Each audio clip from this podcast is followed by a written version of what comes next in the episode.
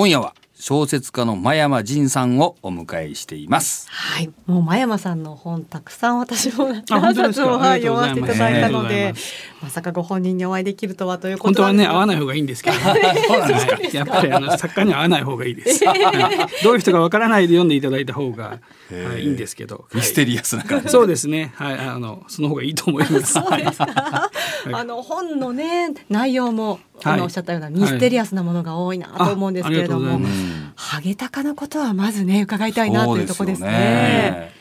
金融界にね、いらっしゃったわけでもないのに。そうですねぐいっと踏み込んだ。はい、経済嫌いで、いまだに経済嫌いで。あそうなんですかはい、デビューしてから最初経済の取材はもう、ほとんどいや、素人なんでわからないんでって、大体断ってました。へでも、いまだに経済ニュースばっかり来ますけど、ね。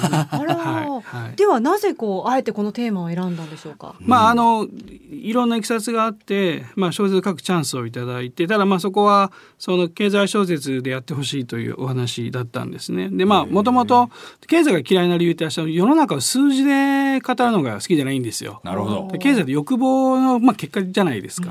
でその欲望を書書くんだったら面白いかなと思って。でまあ、当時ままだまだそのこの「ハゲタカ」って2004年に発表してるんですけど、はい。まあ、その頃そのバブルのうん。崩壊の影響がすごい大きくてですね、ええ。まあ、当時もハゲタカ返しと呼ばれている、まあ、本当は投資銀行とかがそう呼んでたんですけどね。本当はあんま関係ないんですけど彼らどちらかというと。ででもまあそ彼らが悪いんだという、まあ、非常にそういう定説があったんですけど、うんうんうん本当に悪いのは経営を破綻させた日本人じゃないのかと。なるほど。で、まあ、そろそろそのだ誰かのせいにしてですね、なんか自分たちは無責任に次に行ってしまうみたいなことをん改めないと、まあ、日本はだんだんダメな国になるんじゃないかなっていうのがあってでそれでじゃあまあ逆に何も知らない門外漢がええ経済を見ることで、まあ、新しい視点ができたらいいのかなっていうのが始まりなんです。なるほど。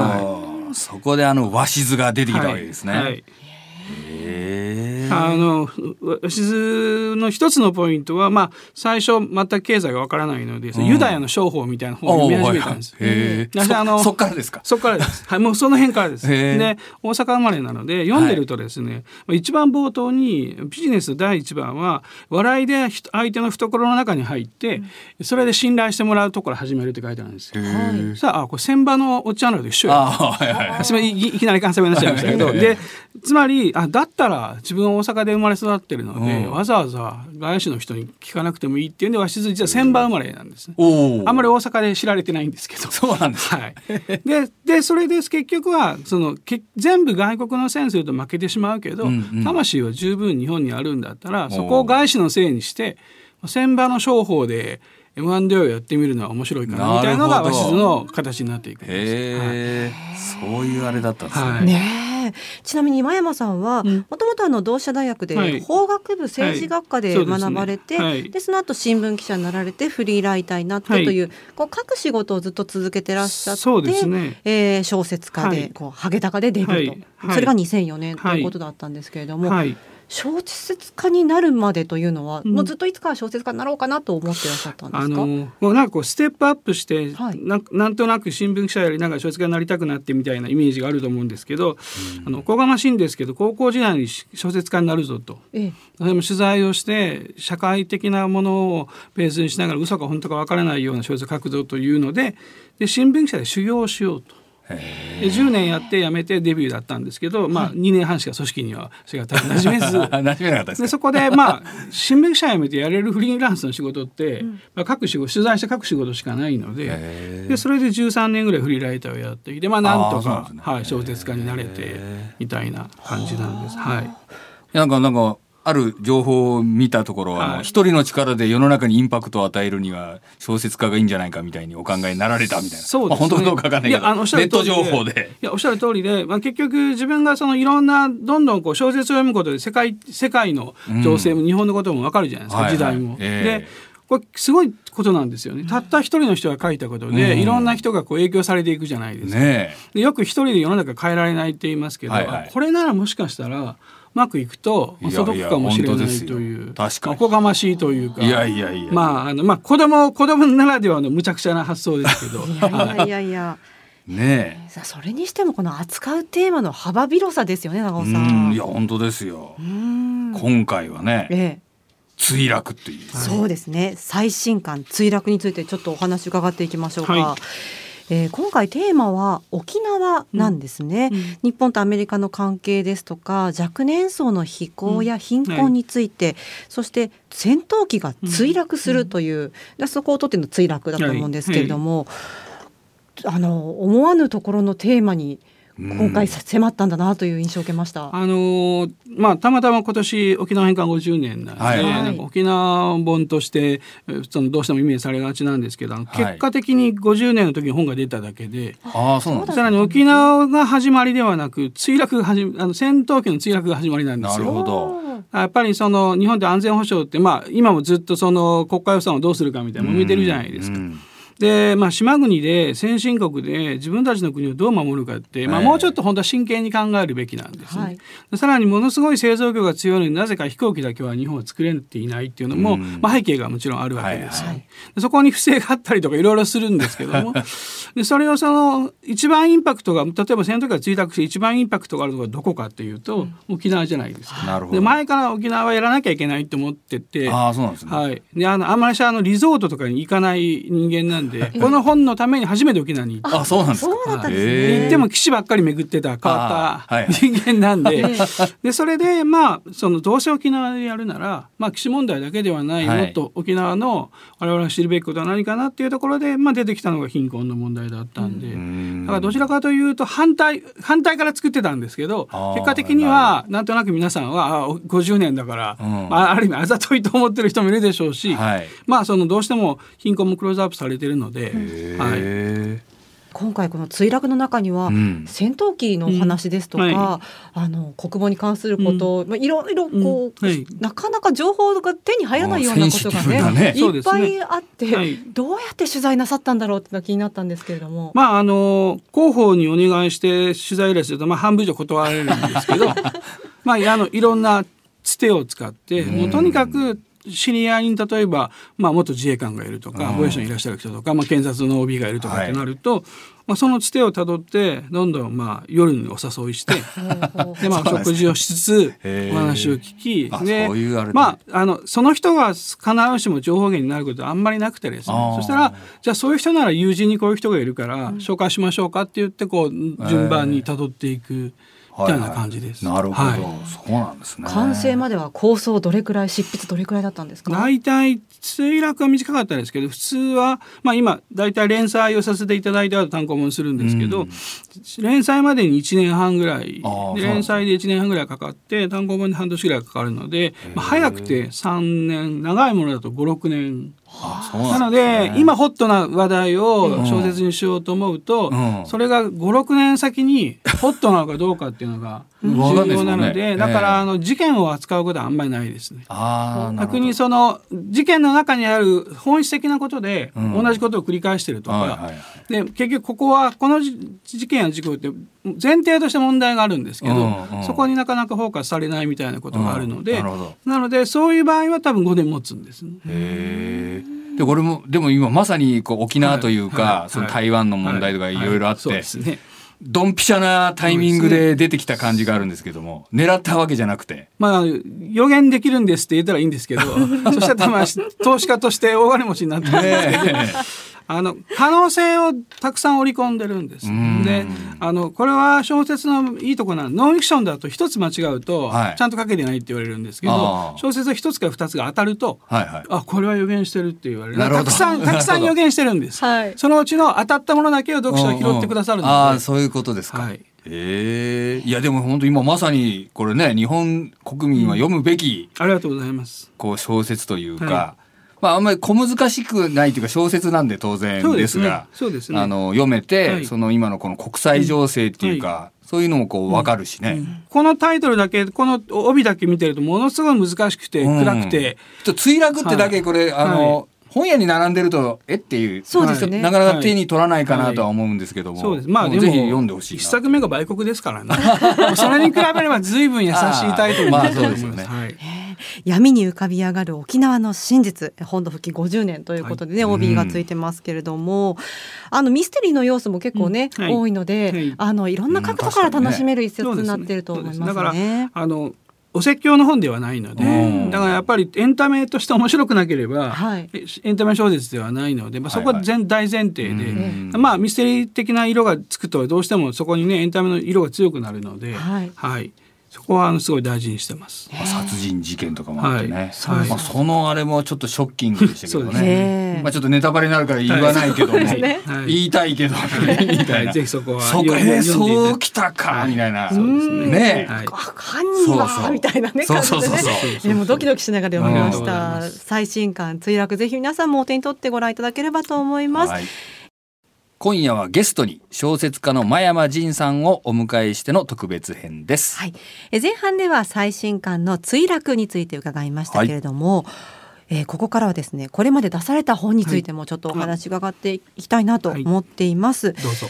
まず昨年ですか？去年、はい。えー政治をテーマにした小説、ロッキーノも書かれました。これはノンフィクションですね、はいはえ今回はどういったところからそのロッキードに迫ろうというふうに思ったんでしょうか、まああの元記者ですし、取材しながら小説書いてるとノンフィクション書かないのかってずっと言われるんですね。ああ、なるほど。でまあノンフィクションをたくさんその書いてらっしゃる人もいるので、うんまあ、私は取材をしたものを小説にすることで小説で書しか書けないことをって思ってたんですが、はいはいまあ、一度はやってみたかったんです、おね。ーでまあご縁があって、えーなノンフィクション書かないかっていうことで、まあ、何をやるかっていう時にまあやっぱり昭和の総括みたいなことをねやりましょうって話になって。でまあ戦後の昭和で一番まあ闇が深いというのはロッキード事件なのでうんでまあもう40年以上前なんですよね。はいでまあ今更何が出てくるのかって分からなかったんですけど、その一方で関係者がまだギリギリご存命だったりする。なるほど。じゃあ最後だと思ってもう皆さんも最後だと思って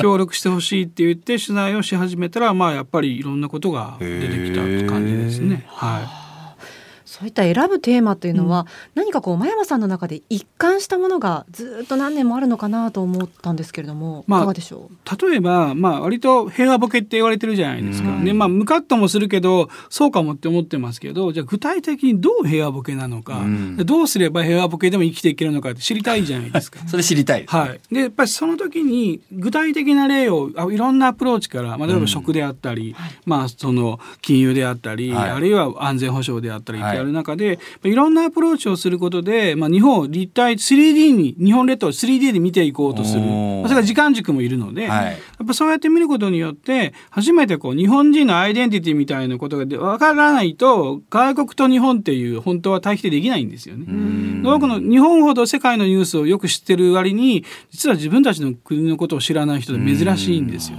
だからそれはエンタメだとそんな勉強してるつもりはないんですけど確かにここでアメリカ負けるよなとか、あ中国にこんなのじゃ勝てないよなって思った時に、なぜって思うように作ってあるので,、でそそれでまあ立ち向かう人たちが出てくるわけですけど、えーまあ、簡単には勝てない。うん。やっぱりその辺が多分ずっと一貫して、はい、あの大事にしてるとこだと思います。立ち向かったらやられたりとかね。はい。ただやっぱりまロッキードとかそんな感じがありますもんね。転んでもただで起きないみなるほど。たいなことはやっぱり大事にしたいと、はい、思ってます。はい、それからハゲタカファンの続編代表のねうん。長尾さんとしては続編が気になにね、はい。早く再登場してほしいですね。5年ぐらい多分次は出てないんですけど、あ私あと2年でデビュー20年なんですよ。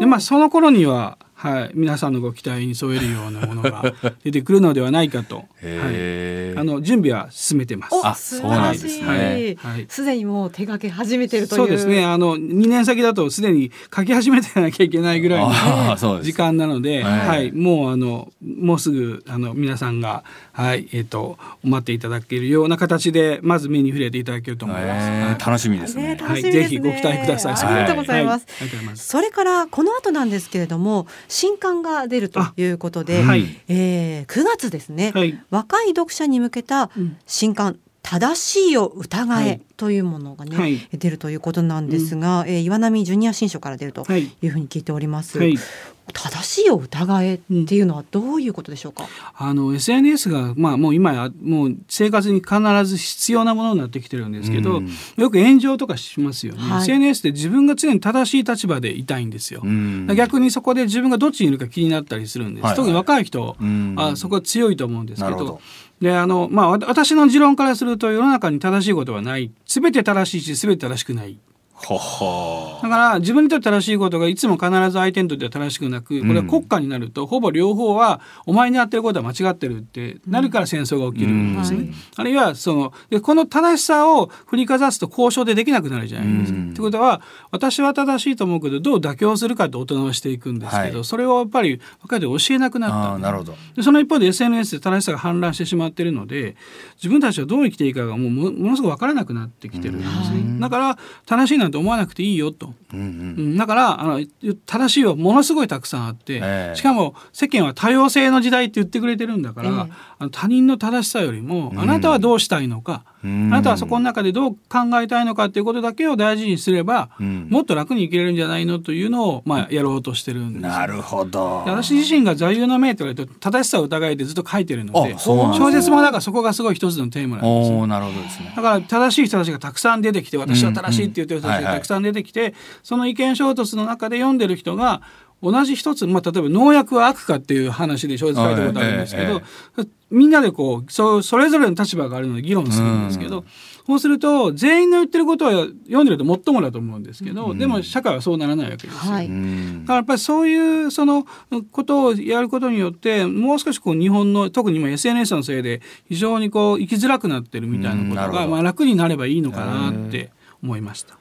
これ読みたいけどジュニア新書だから、ね大人が読んでちょもい恥ずかしい。まあそこは。高校生向けなんですかね。あのお気遣いなくというかあの、はい高校最近あの13歳のなんとかとかおー14歳のなんとかとかあるじゃないですか。ありますね。あれ多分大人しかわかんないと思います。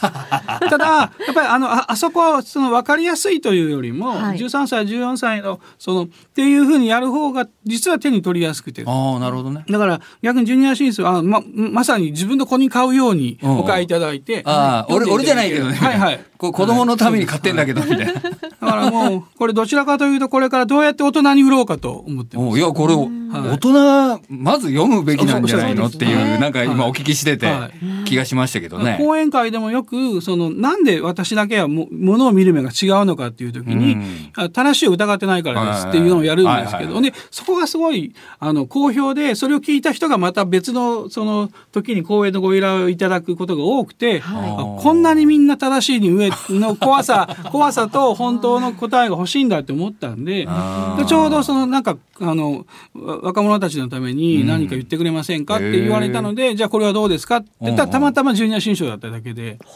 ジュニア新書なかなかいい企画はい、いい企画を。を持ってきましたね。はい。はい。でもこれはあの本当多くの大人の人に読んでいただきたい本当そんな気がしますね。はい。ね座右の銘がたそのままタイトルというそうですね。力のこもった一節になっています。さてそろそろお時間がやってきてしまいました。最後にですね真山さんからはい。リスナーさんへのメッセージを一言いただけたらと思います。はい、まああの不安がたくさんあってですね、まあ、これから先行きどうしたらいいかって皆さん思ってらっしゃって、こうだんだん自信がなくなってきてしまってると思うんですね。でその一方で日本人でこう自信って傲慢と同じ意味だと思ってる人が多い自信過剰とかとか、はいはい。本当は自信って自分を信じることなんですね。はい。もう最後は自分しかいないので。逆に言うとその自分今自分を取り戻すこと。自分を見つめることによってそこに自信が生まれてくるんですよ。自信は最初にあるのではなく結果として自信が生まれてくるので、はいはい。ぜひその不安になるとこう自分と対話することによって、はい。なんか自分の強みをもう一度再確認できる、あうん。するっていうことが多分すごく普段の生活が楽になると思うのでそういう意味で自信を持ってほしいと思います。はいそうですよね。これはもうぜひね墜落を読んでからの正しいを疑える。い。そうですねはい。あの真山さんイズムを自信をね私たちも勉強したいですありね。がとうございます。はい。えーお話つきませんがそろそろお時間となりました。え今夜は小説家の真山仁さんにお越しいただきました。真山さんありがとうございましありがとうございまたありがとう。ございました。長尾和弘ラジオで経営塾ではビジネスを成功させるための経営戦略に関することや日々の仕事の中での悩み事などについてコンサルタント歴30年を超える長尾さんが番組内でじっくりとコンサルティングいたします。皆さんの相談ごとお待ちしております。相談投稿フォームをご活用ください。番組のホームページやポッドキャストのページから入ることができます。またメールの場合は ka.joqr.net kei.joqr.net keiei.joqr.net です。さらに番組のツイッターへのメッセージでもお送りいただけます。採用された方には1000円分のクオカードをプレゼントします